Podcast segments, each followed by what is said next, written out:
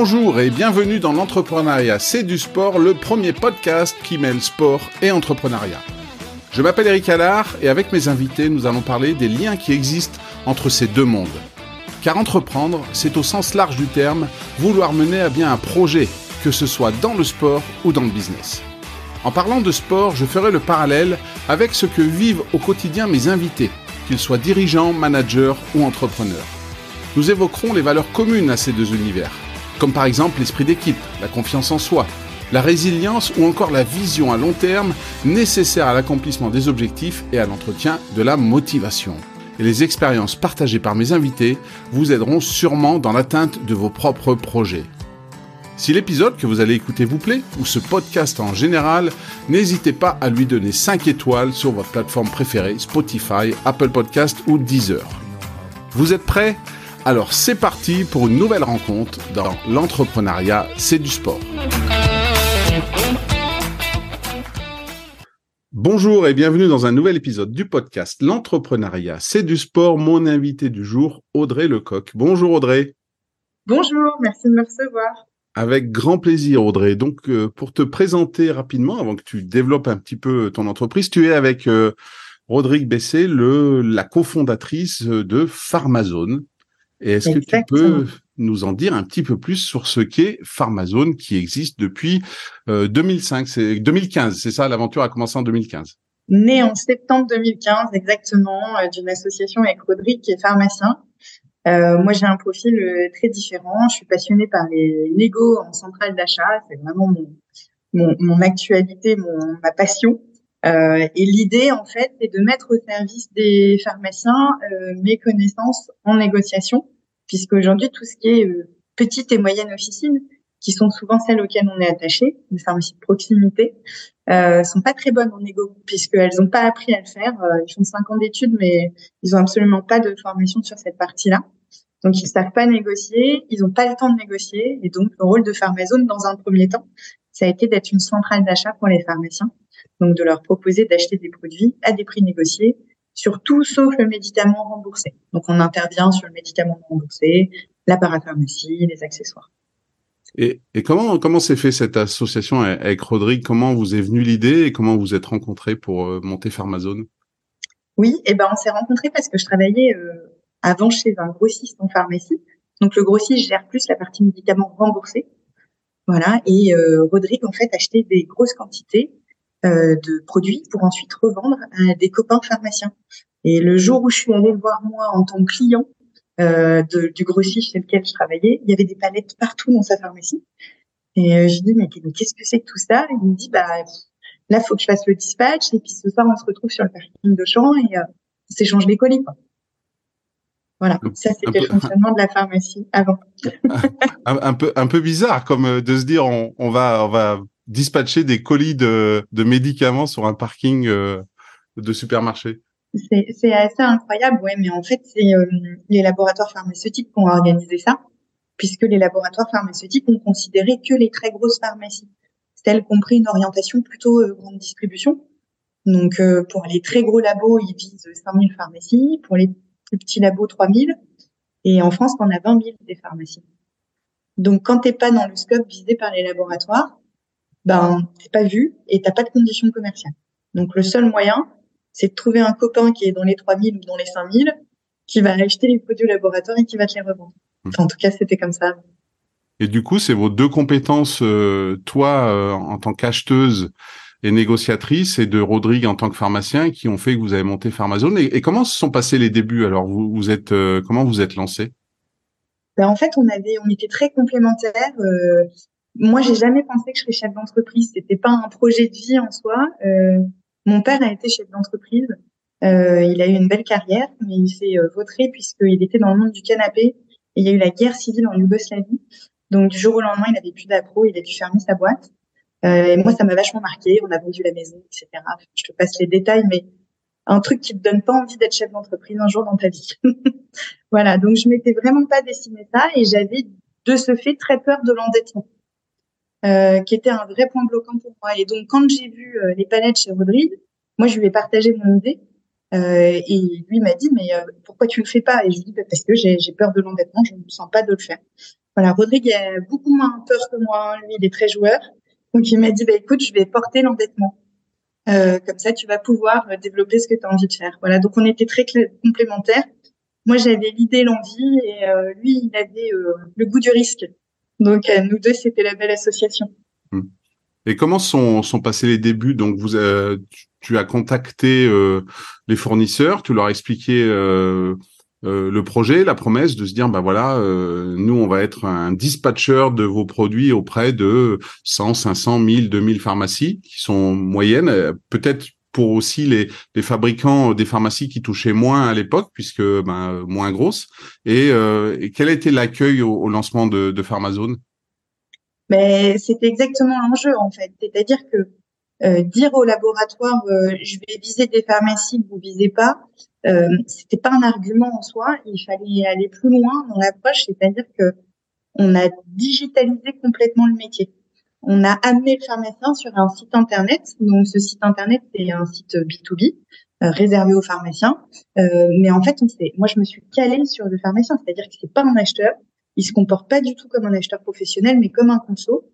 Donc tout le site ressemble de très près à un site de grand public. Tu vas retrouver tous les secrets d'un e-com euh, classique. Et donc on a pu dire au laboratoire, certes on va viser des pharmacies, vous voyez pas, mais en plus on a un outil qui va pouvoir mettre en valeur et représenter votre marque correctement. Et je pense que c'est là-dessus où on a été entendu et qu'on a gagné vraiment le pari, c'est que le laboratoire était OK parce que sa marque était euh, joliment représentée sur le site. Et, et euh, c'est quelque chose que tu maîtrisais euh, au départ, la construction d'un site e-commerce, euh, parce que tu as dû t'entourer d'entrée de jeu Pharmazone, vous avez dû recruter des développeurs. Comment ça s'est passé? Non, alors j'ai j'ai pas de développeur en interne, c'est tout en presta. Euh, c'est une magnifique boîte orléanaise, donc euh, là où on est installé à Orléans, qui nous a développé le site B2B et ensuite le site B2C dont on parlera. et on a été, j'ai trouvé en fait Joanne qui a fondé Mickey, qui est mon prestataire, et, et Joanne avait une vraie capacité à comprendre le besoin. Euh, donc, je lui ai rédigé un cahier des charges juste horrible euh, qui faisait 300 pages avec tout ce que je voulais. Euh, C'était assez excessif. Par exemple, je te disais, euh, quand le pharmacien va cliquer sur le bouton en bas à gauche, il doit se passer ça, ça, ça. Voilà, j'allais jusque dans ce détail. J'avais imaginé mon site. Euh, je suis une grosse consommatrice en ligne, donc je, je m'étais fait un plaisir en fait. Quoi. Je me suis imaginé le site de mes rêves. Voilà. Et Joanne ensuite avait toute la technique. Euh, il a su retranscrire ce cahier des charges en quelque chose d'un peu plus technique pour que ses développeurs puissent bosser. Et tu le disais au début, donc Pharmazone c'est B2B, donc euh, business to business, ça s'adresse aux, pharmacies. Et euh, il me semble en 2021, c'est ça, vous faites le B2C Exactement. et ça, c'était mon rêve de départ. C'était vraiment ce que j'avais exposé à Rodrigue la première fois qu'on s'est rencontrés, c'était ça c'était de défendre la pharmacie de proximité. Je crois beaucoup en elle. Alors, je pense que tu as des expériences de vie aussi qui font qu'à un moment donné, tu as des convictions euh, fortes. Voilà, quand tu es très malade, euh, c'est compliqué d'aller dans une pharmacie version grande distribution qui te fait faire le tour de toutes les allées pour arriver jusqu'au comptoir, pour avoir ton médicament sur ordonnance. Voilà, donc ça, c'est bien quand tu vas bien. Euh, mais quand tu es malade, tu as besoin d'une pharmacie qui connaît, qui connaît ton traitement, qui t'accompagne, voilà. Et ça, c'est la vraie pharmacie de proximité. Donc, moi, même celle que je défends, ma ligne directrice depuis le début, c'est celle-ci. Euh, et celle-ci, elle est beaucoup challengée. Euh, je te l'ai dit par les laboratoires qui la voient pas, mais aussi parce que euh, vous avez euh, les sites e-commerce qui euh, développent de plus en plus d'activités sur la parapharmacie, donc qui prennent de la part de marché aux pharmaciens, des sites e-commerce qui sont souvent étrangers. Donc moi, l'idée, c'est de développer tous les services annexes de, de, de ce monde officinal pour leur permettre de garder le marché. Voilà. Donc, le site du grand public, c'est un site qui vient au service de la pharmacie. Il n'est pas question pour moi de court-circuiter le pharmacien, mais bien de lui apporter une valeur additionnelle. Donc, si je te prends un exemple concret, tu vas acheter euh, trois shampoings sur le site. Tu vas, au moment où tu vas valider ton panier, tu vas choisir la pharmacie à qui tu donnes la transaction. Cette pharmacie, elle va toucher 100% de la transaction. On n'a pas de com dessus, rien du tout. Sauf que de manière automatique, la pharmacie va me racheter les trois shampoings sur une activité de B2B. D'accord? Entre les deux, elle va faire sa marge, puisqu'elle va peut-être me racheter pour 20 euros, elle est vendue à 30. Donc la pharmacie gagne sa vie. Et moi, je m'occupe de toute la logistique pour le compte de la pharmacie. Je vais te livrer chez toi, en point relais ou en click and collect dans la pharmacie. Mmh. Et donc, on permet une petite pharmacie, même si elle a une toute petite surface de vente. Les parisiennes, par exemple, c'est bien souvent le cas des, petites surfaces de vente en pharmacie. Eh bien, on va avoir une offre très large. Mmh. Oui, c'est ça, parce que le, le but, il n'est pas non plus de d'enlever le contact euh, euh, patient-pharmacie, c'est-à-dire que dans ce choix-là, moi, aujourd'hui, je commande des produits, je peux les faire livrer dans ma pharmacie parce que j'ai peut-être besoin d'un conseil supplémentaire sur l'utilisation d'un tel produit, même si c'est pas un produit, euh, même si c'est de la parapharmacie, je peux avoir l'envie de discuter avec le pharmacien pour qu'il me dise, ben voilà, vous l'utilisez ça, ça, ça, à telle heure, attention, il y a peut-être un risque d'endormissement euh, à l'utilisation de tel ou tel euh, produits, etc. Donc c'est pour garder ce lien également. Exactement, on veut garder le lien. Alors on a été euh, jusque boutiste hein, sur le site. Euh, tous les blogs, par exemple, que tu vas trouver sont rédigés par des pharmaciens. Euh, lorsque tu as le chat en ligne, c'est un pharmacien qui te répond. On, veut vraiment avoir cette éthique jusqu'au bout. Et effectivement, quand tu vas dans la pharmacie, tu vas avoir l'accompagnement. Par exemple, les produits qu'on vend le plus, tu parles de parapharmacie, c'est de la parapharmacie technique. Exemple, tu, tu sors de chez Dermato, tu as une prescription pour autant, c'est un produit qui n'est pas remboursé, c'est une pommade souvent. Euh, et là, tu vas avoir besoin de te faire accompagner sur ce qui t'arrive, combien de fois tu veux l'appliquer, comment tu dois l'appliquer. Donc effectivement, nous, notre recommandation, c'est passer par la case pharmacie et prenez le conseil. Nous, on veut juste faire gagner du temps et permettre à la pharmacie d'avoir le choix le plus large possible. Et aujourd'hui, donc huit ans après euh, après le démarrage de Pharmazone, c'est combien de pharmacies partenaires? C'est Pharmazone, l'entreprise, c'est combien de personnes? Ça, ça représente quoi à peu près en volume tout ça? Eh bien là maintenant on est 23 collaborateurs, donc ça reste euh, une petite équipe. Euh, on fait 27 millions d'euros de chiffre d'affaires cette année euh, et on représente 10% du marché officinal. Ah oui, donc ça, ça a bien grossi alors en fait. Ça a bien grossi, mais il faut qu'on soit encore plus nombreux parce que si on veut avoir une bonne capacité de négociation auprès des laboratoires, euh, il faut vraiment représenter un poids significatif du marché. Donc à 10%, tu, tu commences à être entendu, mais on est loin du rapport GMS euh, avec ses distributeurs. Là, pour le moment, on est sur un rapport inversé encore. Mmh. Donc là, là forcément, je suis allé sur sur Famazone, j'ai été regarder eh ben le sport en fait, ouais. la rubrique sport parce que euh, quand j'étais athlète ou que j'étais entraîneur, moi, euh, une des problématiques que j'ai dans ces médicaments-là, c'est euh, forcément la réaction au contrôle antidopage. Ah oui. Hein, donc, euh, bah, le parce que souvent on a bien sûr des sportifs qui se dopent volontairement et on en a d'autres qui, par un souci de de comment de négligence euh, ne lisent pas la notice alors que maintenant dans la plupart des notices sur les euh, sur les médicaments ou les produits qui peuvent avoir une réaction contre l'antidopage c'est marqué attention ce produit peut mais bon euh, souvent on est pressé les sportifs on lit pas tout ça. Vous vous avez côté sport vous quelque chose? Est-ce que est-ce que c'est c'est quelque chose qui est important pour vous par, par, rapport à cette clientèle-là, qui est peut-être pas la, la, plus grosse, mais comment est-ce que vous l'avez pris en compte tout ça?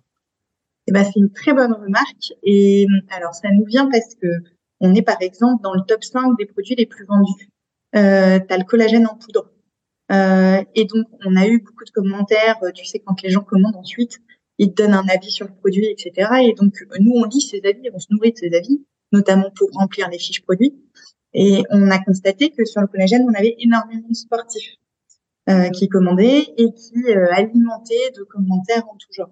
Et on s'est rendu compte que notre catégorie sport aujourd'hui elle est trop light et on donne pas assez d'informations. Donc c'est un vrai enjeu pour nous de développer cette partie-là, euh, surtout de plus en plus de gens qui se mettent au sport. Donc il faut qu'on arrive à avoir une offre euh, plus large. Aujourd'hui, le pharmacien se rend pas compte, mais il peut être acteur. Tu as des boutiques de compléments alimentaires dédiés au sport qui se sont créées. Euh, moi, je crois que le pharmacien, il a toute sa place euh, dans mm. ces produits-là. Il faut juste qu'il se forme un peu parce que c'est pas forcément là-dessus où il est le meilleur. Euh, et puis, c'est surtout qu'on qu'on lui sélectionne des produits euh, qui sont gages de qualité ensuite pour les personnes qui les consomment. Et tu as raison, le dopage notamment, il faut qu'on soit sûr de ce qu'on propose. Mm. Surtout que dans les, les, boutiques de compléments alimentaires, on reste quelque part, on sort du, du, côté pharmaceutique, on est dans du commerce pur et dur. Mm. Et il peut y avoir ce biais qui est mais si c'est bon, mais si vous inquiétez pas, euh, c'est pas dopant. Avec, euh, on ne sait pas où ça a été fabriqué et on peut se retrouver même des fois même si à la base le produit est pas dopant, vu que c'est sur des chaînes où ils fabriquent beaucoup de compléments alimentaires, avec une contamination peut-être des machines qui mettent en, qui mettent dans la, la poudre par exemple sur de la whey ou des choses comme ça dans dans les dans les récipients et, du coup une contamination euh, externe et, du coup c'est vrai que le pharmacien peut avoir ici toute euh, toute sa place, je pense dans dans ce processus-là et cet accompagnement des sportifs. Tu as complètement raison. Aujourd'hui, le marché du complément alimentaire, tu trouves de tout et n'importe quoi. Euh, c'est assez facile de, devenir fabricant de compléments alimentaires en France. Euh, étonnamment, puisque la France, on est plutôt bon en, termes de législation et de protection du consommateur. Mais sur ce marché-là, il y a encore euh, beaucoup de souplesse. Voilà. Et le pharmacien, et tu as raison de le dire, euh, tout le monde en parle comme un commerçant.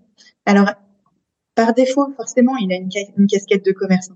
Mais il faut rappeler qu'il passe un serment, il prête un serment quand il mmh. passe son diplôme et qu'il prend sa première pharmacie, il prête un serment. Et ce serment, justement, va dans le sens où on lui dit, tu vas recommander et conseiller euh, selon tes convictions et tes connaissances.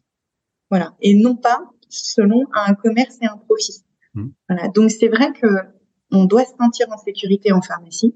Euh, c'est important que les gens fassent la différence entre une boutique et une pharmacie. Euh, et c'est important pour nous de bien choisir les produits. Hum. Justement, si on parle de, sport, euh, quel est ton rapport avec le sport et est-ce que est-ce qu'il y a un sport dans lequel tu aurais aimé être une championne? Alors mon rapport avec le sport, je pense que tu m'aurais posé la question il y a trois ans. C'était pas du tout la même réponse. J'ai jamais beaucoup aimé le sport. Mmh. Euh, c'était vraiment pas une passion pour moi. Et depuis trois ans, c'est devenu une addiction. Ah. Euh, vraiment, c'est euh, mon exutoire. C'est le seul moment où mon cerveau est coupé, mais totalement. Voilà, et ça me fait un bien fou. Euh, alors au début, c'est ça n'a pas été facile. Je suis pas allée euh, avec grande conviction. J'y suis allée comme à peu près beaucoup de nanas en me disant que fallait que je maigrisse un peu. Donc le premier enjeu c'était ça, et j'ai eu un super coach euh, en fait, j'adore la muscu.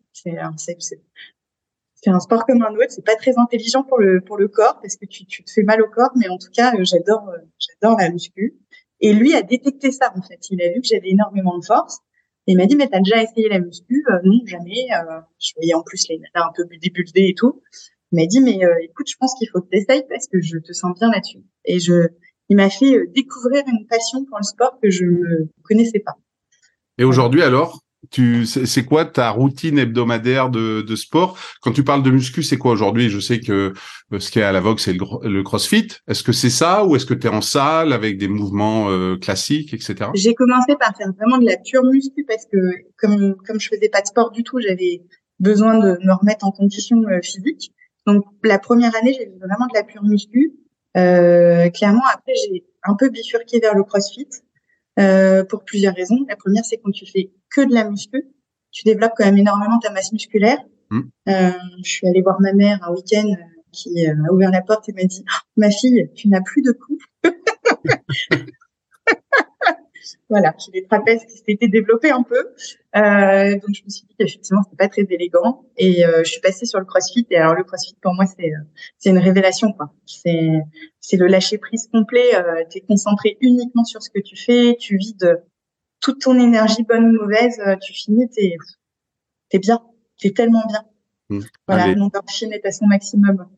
c'est ça. Et donc c'est quoi? C'est une fois par semaine? C'est plus? C'est trois fois par semaine. Trois fois, trois watts par semaine alors. Ouais, trois exactement. Et je pense que si je pouvais y aller tous les soirs, je le ferais tous les soirs. Ce qui m'empêche d'y aller tous les soirs, c'est que je suis fatiguée, quoi. Mmh. Bah. ça, ça, prend, ça pompe quand même beaucoup d'énergie. Et quand tu es chef d'entreprise, tu as besoin d'énergie ailleurs. Donc voilà, je suis contente deux, trois fois, mais si je pouvais plus, je ferais plus. Et donc, tu as une, euh, une box à Orléans euh, dans laquelle tu, tu vas trois fois par semaine, c'est ça? Exactement, c'est ça. Et il y a mmh. beaucoup de chefs d'entreprise d'ailleurs. Oui, c'est vrai que c'est euh, c'est un sport, le, le CrossFit, euh, qui, qui prend de plus en plus d'ampleur parce que euh, il y a beaucoup d'encouragement entre les membres. Hein. Il y a cette notion de temps où vous avez, faut le faire le plus rapidement possible, mais en gros, ça peut être un combat avec soi-même, quoi. C'est-à-dire que vous avez un crossfitter qui est euh, euh, très bon puis qui va le faire en 18 minutes, mais c'est pas parce que vous le faites en 40 minutes que c'est un problème, parce que peut-être que la prochaine fois vous allez le faire en 36 minutes. Et c'est assez facile de voir ses progrès. Euh, et puis, et puis c'est, il y a de tout. Il y a du cardio, il y a de la muscu. il y a des bondissements et, et c'est assez complet. Et c'est vrai qu'on ressort et, et comme tu le dis, on s'est vidé la tête, on s'est dépensé, on est plus fatigué qu'avant, mais tellement content d'avoir fait ça que l'endorphine, comme tu le dis, est, au max. Et le CrossFit est un bon sport pour ça quand c'est bien fait et bien encadré. Ouais. Oui, voilà, faut que ça soit bien fait, bien encadré, parce que effectivement, il y a, il a de tout aussi sur l'environnement du CrossFit et tu peux vite te faire mal, voilà, parce que tu as, quand même aussi euh, beaucoup de charges à soulever, etc. Donc, faut faire attention. Et du coup, tu sens, tu sens que tu progresses depuis que tu as, fait CrossFit. Tu, tu, te prends au jeu de te dire, bah tiens, euh, euh, ce WOD-là, je l'ai fait en tant de temps, j'ai envie d'être meilleur, ou ça reste juste quelque chose qui te permet de te dépenser, ou est-ce que tu as, un peu cet esprit de compétition quand même? Non, j'ai carrément l'esprit de compétition. je pense que c'est euh, ce qui me mène et c'est ce qui fait que j'y vais euh, trois fois par semaine. C'est euh, le surpassement de soi, c'est ne pas être le boulet des autres, puisque comme tu dis, tu travailles en groupe mmh. et le groupe doit t'attendre pour passer à l'exercice d'après. Donc, euh, quand tu traînes et qu'ils te regardent tous, tu te dis, putain la vache, faut que je revienne euh, rapidement là pour m'entraîner parce que je suis pas bonne sur ça. Voilà, c'est un, un, vrai défi. J'adore ça. Et, et, du coup, donc, si tu, tu n'étais pas euh, euh à vocation d'être une championne quand tu étais plus jeune, est-ce qu'aujourd'hui, il y a des, des, sportifs ou des sportives qui t'inspirent ou, ou que tu regardes un peu plus, depuis que tu as découvert le sport, un peu plus intensément, en, en disant, ouais, c'est à la fois dans leur... Euh, champ d'investigation sportive, ils sont bons, et peut-être aussi pour autre chose qu'ils ont à côté. Est-ce que est-ce que tu as des noms en tête comme ça? J'en ai un nom qui me vient, c'est Teddy Riner, euh, que j'aime beaucoup. Je l'aime beaucoup justement parce que ce n'est pas qu'un sportif. Mm-hmm. Il a des failles. Euh, tu, vois, tu, tu, le vois, il y a des moments, il réapparaît, il est hyper gros, il t'explique que c'est parce que euh, il est un peu off sur le sport et que sa mère cuisine super bien. Et je trouve que aujourd'hui, les sportifs de haut niveau, ne montre pas ces failles-là et ça les rend pas très humains. Euh, contrairement à Teddy Riner qui a cette bonhomie et cette sympathie euh, et qui peut quand même être une machine sportive parce qu'il y a des moments, il a décidé qu'il passait en mode machine sportive. Hmm. Voilà. J'aime, beaucoup le profil.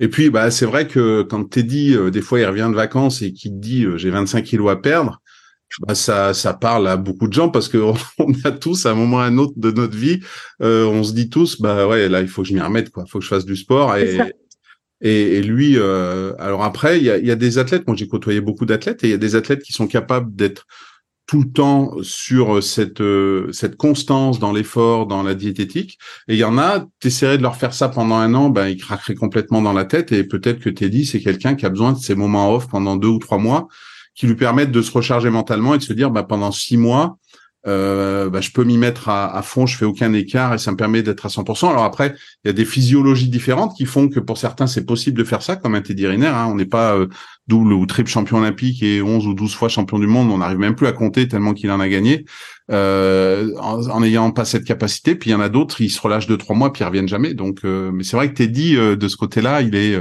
il est assez extraordinaire. Hein. Puis il a, il a, il a le charme et le courage de montrer euh, euh, ce qu'on pourrait voir comme une faille hein, finalement son relâchement.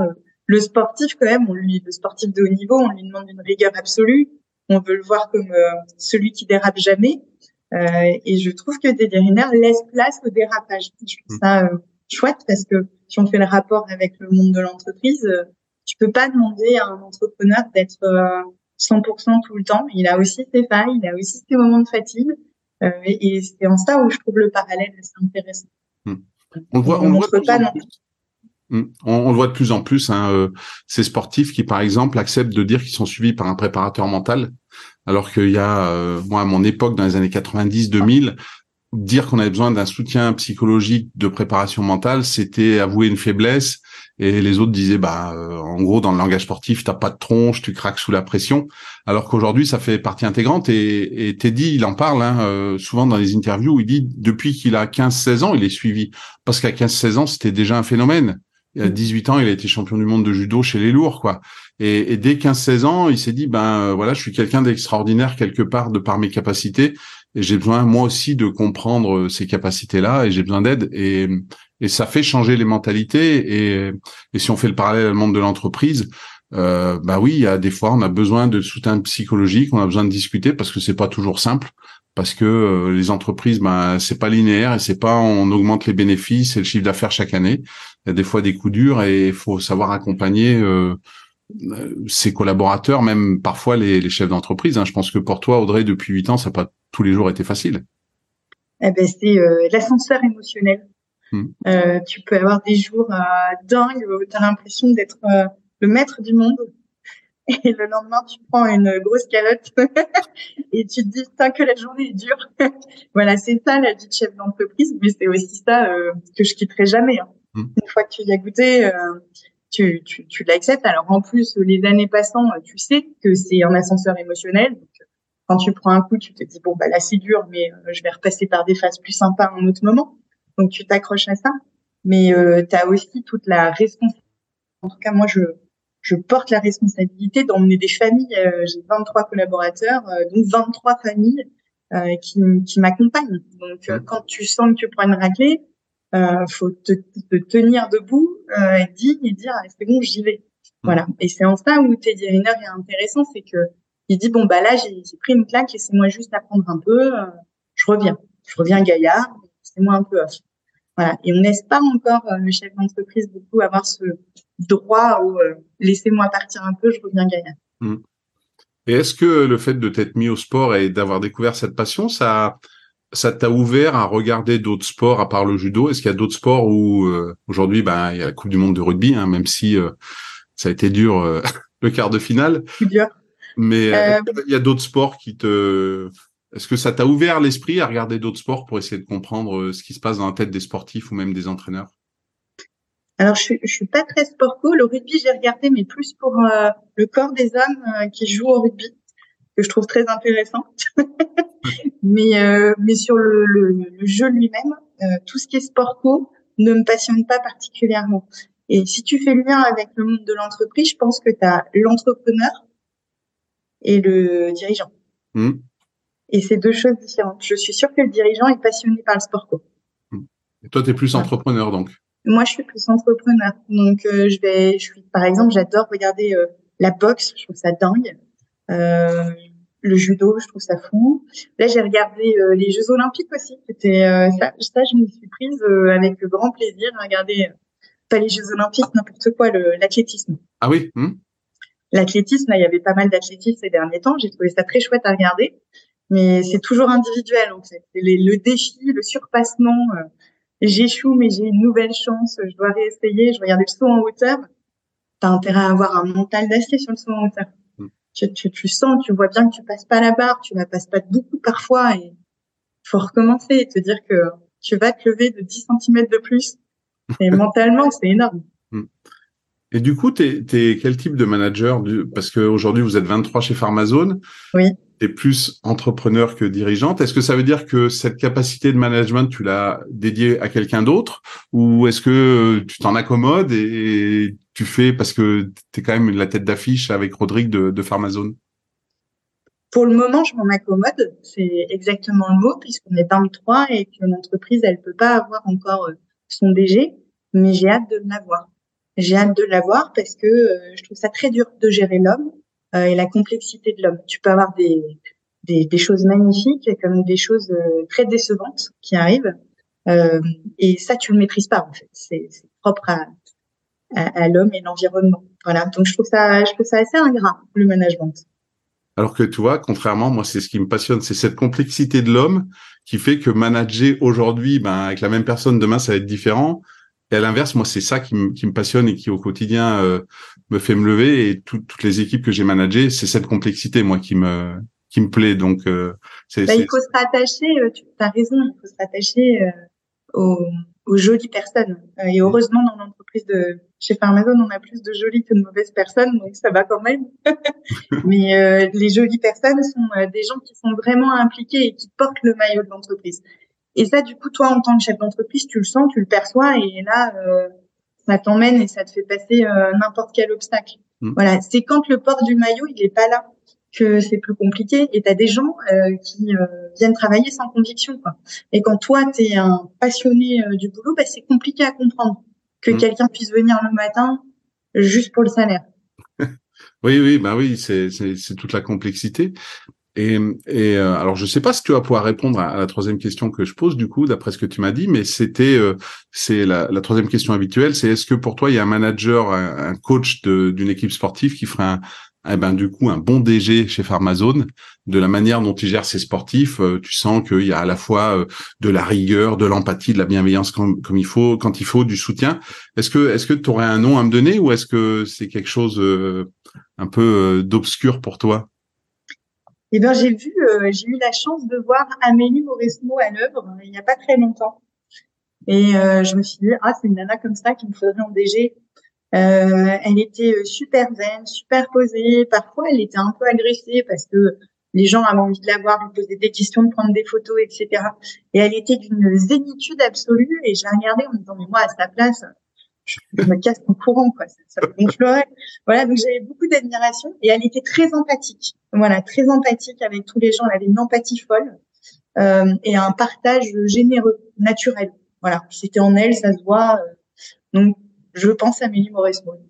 Amélie, qui a, qui a été une très grande championne, hein, qui a gagné plusieurs euh, grands chelems en tennis, encore un sport individuel, euh, et qui a été aussi euh, entraîneur en Fed Cup, qui a, qui a aussi eu la euh, comment la, la, main sur plusieurs tournois à gérer et, donc qui a, su transposer son parcours de tenniswoman d'exception euh, vers vers le management. Et, je pense que c'est euh, toutes les qualités que tu viens de citer sont sont quelque chose de de fort pour un manager même si de temps en temps bah, il y, a, y, a, des fois où faut être directif et faut être un peu euh, c'est obligé hein mais mais cette bienveillance cette zénitude euh, c'est souvent quelque chose qu'on qu'on ressort sur les sportifs, le fait d'avoir suggéré ce stress et, et, de pouvoir du coup l'appliquer dans la vie de tous les jours. Est-ce que toi, il y a une, une, qualité que tu associes aux sportifs de haut niveau que tu n'as pas et que tu aimerais avoir? La patience. La patience Sans hésiter. euh, sans hésiter. Euh, il m'impressionne en fait. C'est, le, le, sportif de haut niveau. Euh, nous, on le voit que quand il est devenu sportif de haut niveau, mais il y a tout ce qui s'est passé avant. Quoi. Avant d'en arriver là, cette abnégation, y retourner, y retourner encore, pas lâcher, continuer. Euh, et ça peut durer des années. Euh, tu vois, là, je regardais euh, euh, la dernière fois du patinage. Je me dis, mais avant d'en arriver à cette chorégraphie parfaite, à deux, tout est rodé, combien de fois ils l'ont fait? Combien de fois ils sont passés sur la glace en faisant le même mouvement? Mais ça, mais moi, tu me mets là-dedans, au bout d'une semaine, je suis dépressive, quoi. Oui, mais c'est pourtant que c'est ce que tu fais avec Pharmazone pourtant. Il en faut de la patience aussi pour construire ce réseau. Euh, les pharmacies, je pense qu'il y a des gens qui se déplacent pour aller les voir, pour aller expliquer le concept. Euh, vous n'êtes pas passé euh, en huit ans de 0 à 10% des officines françaises euh, sans avoir de la patience et construire tout ça? Ouais, mais il a fallu que ça aille vite. Même, huit ans, huit ans peser 10% du marché. certains te diront, bah, ça a été très rapide mais ça a été version Audrey, c'est-à-dire que je je peux pas entendre que dans 15 ans j'y suis encore. Voilà, il faut que j'installe mon modèle très vite et je fais partie de ces gens qui pensent que s'il s'installe pas très vite, c'est que le modèle est pas bon. Mm-hmm. Voilà. Alors que c'est faux, hein. tu peux avoir des très belles choses qui vont mettre du temps à s'installer parce que c'est long à expliquer, parce que c'est disruptif, parce que c'est pas dans nos habitudes. Et, euh, et finalement, notre mode de consommation, de dire euh, je veux tout tout de suite, bah, c'est en train d'arriver vers le chef d'entreprise. Moi, j'ai ça. Je veux tout tout de suite. Je veux que ça marche tout de suite. Je veux beaucoup de commandes tout de suite. Voilà. C'est euh, la course à toujours plus. Euh, c'est le monde d'aujourd'hui, mais ça peut être dangereux. Voilà. Après, euh, c'est le cas de certains sportifs. Hein. Tu as cité Teddy Riner, elle était champion du monde à 18 ans. Mbappé, il gagne la Coupe du Monde en 2018, euh, il était dans ces eaux-là. Tony Parker au basket, euh, son premier titre de NBA, ils sont jeunes. Et puis ben, Mbappé ou même Riner, même s'il a fait du judo depuis qu'il est tout petit, je pense que il y a cette conscience du haut niveau qui arrive de toute façon de par les structures peut-être vers 12-13 ans. Voilà, en 5 ans, il est champion du monde, il est médaillé olympique en 2008, même s'il gagne pas en 2008 à Pékin bah là, Pharmazone, ça a été pareil. maintenant, il y a de la patience, il y a de la construction. On doit grossir, on doit être, euh, on doit durer aussi parce qu'il y a peut-être d'autres acteurs qui, euh, euh, comment, attirés par le modèle Pharmazone, ont envie de faire la même chose, de copier. Comme en sport, il y en a qui copient ce que peuvent faire Riner, Mbappé, le coup droit de Federer ou le ou de Nadal ou son revers, son service. Donc, comment, comment aujourd'hui après huit ans, c'est quoi les challenges qui viennent dans les semaines et dans les mois qui arrivent là pour toi, pour euh, Pharmazone et toute l'équipe? Mon challenge et ma passion, c'est créer, créer toujours des nouvelles choses. donc, on va apporter encore des nouvelles choses sur Pharmazone. La partie e-commerce de pharmazone.fr, c'est qu'une toute petite partie de mon iceberg. moi, mon défi demain, c'est de créer une plateforme de rendez-vous de la pharmacie en ligne. Euh, sans le citer, aujourd'hui, tu as besoin de prendre un rendez-vous chez le médecin. Je suis sûre qu'on pense tous les deux à la même chose et on va au même endroit. Et ben demain, tu as besoin d'un service dans ta pharmacie. Mon rêve, c'est que sur Pharmazone. Je te donne un exemple concret. Mais là, le pharmacien, euh, qui est un acteur de santé, vient d'obtenir euh, le droit de prescrire et de vacciner à partir de 11 ans sur tous les vaccins obligatoires. C'est une vraie révolution. C'est parce qu'on a une désertification médicale importante. Mhm. de plus en plus, le pharmacien vient, vient compléter le rôle du médecin. Voilà, et eh bien ça, ok, mais après, il faut l'organiser. C'est-à-dire que tu as de la prise de rendez-vous en ligne à faire. Donc, on va proposer euh, tout le système de prise de rendez-vous. Euh, pareil, quand tu vas avoir ton ordonnance, en fait, ton ordonnance, souvent, moi, je vois mon mari, il pète un plomb, il me dit, mais ton, ton secteur d'activité, c'est l'horreur. Ça va à deux à l'heure quand j'arrive avec mon ordonnance. Avant qu'on me donne mes médicaments, il se passe un temps euh, hyper long il a, il pas tort. C'est vrai que c'est long parce qu'il faut aller chercher un tiroir, parce que le pharmacien, il a parfois des imprimantes qui sont pas hyper modernes, c'est un peu moins l'impression. Euh, et ben demain, on va faire du scanner d'eau et on va préparer l'ordonnance en amont. Comme ça, quand tu arriveras, il y aura plus que le conseil à délivrer et tu auras plus l'attente de préparation de ta commande. Voilà. Donc l'idée, c'est vraiment d'apporter tous ces nouveaux services qui sont des services digitaux, mais qui sont très respectueux du monde de la santé. Hmm. Oui, c'est ça. C'est pas court-circuiter ni les médecins ni les pharmaciens, mais c'est leur apporter euh, du confort en fait. Du confort et de l'adaptation au monde moderne. Hmm. Alors, ce qu'il y a de bien déjà sur les ordonnances, moi je trouve, c'est que de plus en plus de médecins sont informatisés et donc on arrive à lire ce qu'il y a décrit sur les ordonnances ce qui n'était pas toujours le cas euh, dans les années, euh, dans ma jeunesse, où on disait hein, t'écris comme un médecin, hein, ça, portait bien son nom. Et c'est vrai qu'aujourd'hui c'est un petit peu plus lisible sur combien je dois prendre de, de temps de cachet par jour, combien de fois. Et, et, et heureusement qu'on avait les pharmaciens qui qui étaient là pour euh, déchiffrer tout ça et nous dire sur la noter sur la boîte euh, tout ça. Donc ça, ça c'est les les semaines, les mois qui viennent, c'est ce développement-là C'est à, à, quelle échéance dans, dans votre... Ouais, c'est les trois prochaines années. On va vraiment faire un focus sur tous ces développements. Donc, c'est euh, recruter un DG qui puisse manager parce que du coup, comme ça, tu pourras continuer ton, ton côté entrepreneur et puis euh, ces développements-là qui vont, qui vont arriver dans les années qui viennent. Exactement. Tu as tout compris.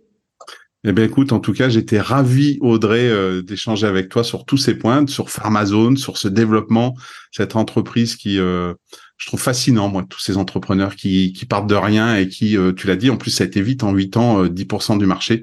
Je trouve ça génial. Et en tout cas, je te remercie pour tout cet échange. Eh ben, je te remercie, moi, parce que je me nourris de tous tes podcasts. Euh, les chefs d'entreprise nourrissent les autres chefs d'entreprise. Voilà, on s'écoute les uns les autres et on donne beaucoup de tuyaux et ça passe notamment par les podcasts qui sont euh, pour moi une, une autre relation avec le sport. Hum, c'est ça, moi je, aujourd'hui j'utilise beaucoup les podcasts dans les transports en commun, dans les voyages. Je branche mes écouteurs et puis euh, et puis je suis je suis fan de ça et et puis bah je te souhaite de de bien aller te vider la tête dans ta box à Orléans. Merci, merci, merci. C'est demain soir. J'ai eh été ben, hier soir. Voilà, demain soir, tous les deux jours. Et puis, euh, bien entendu, pour tous les auditeurs, je mettrai euh, tous les liens sur la description de l'épisode et sur LinkedIn, à la fois sur le site de Pharmazone et vers ton profil si les gens veulent te contacter. Avec plaisir et à votre disposition. Merci encore.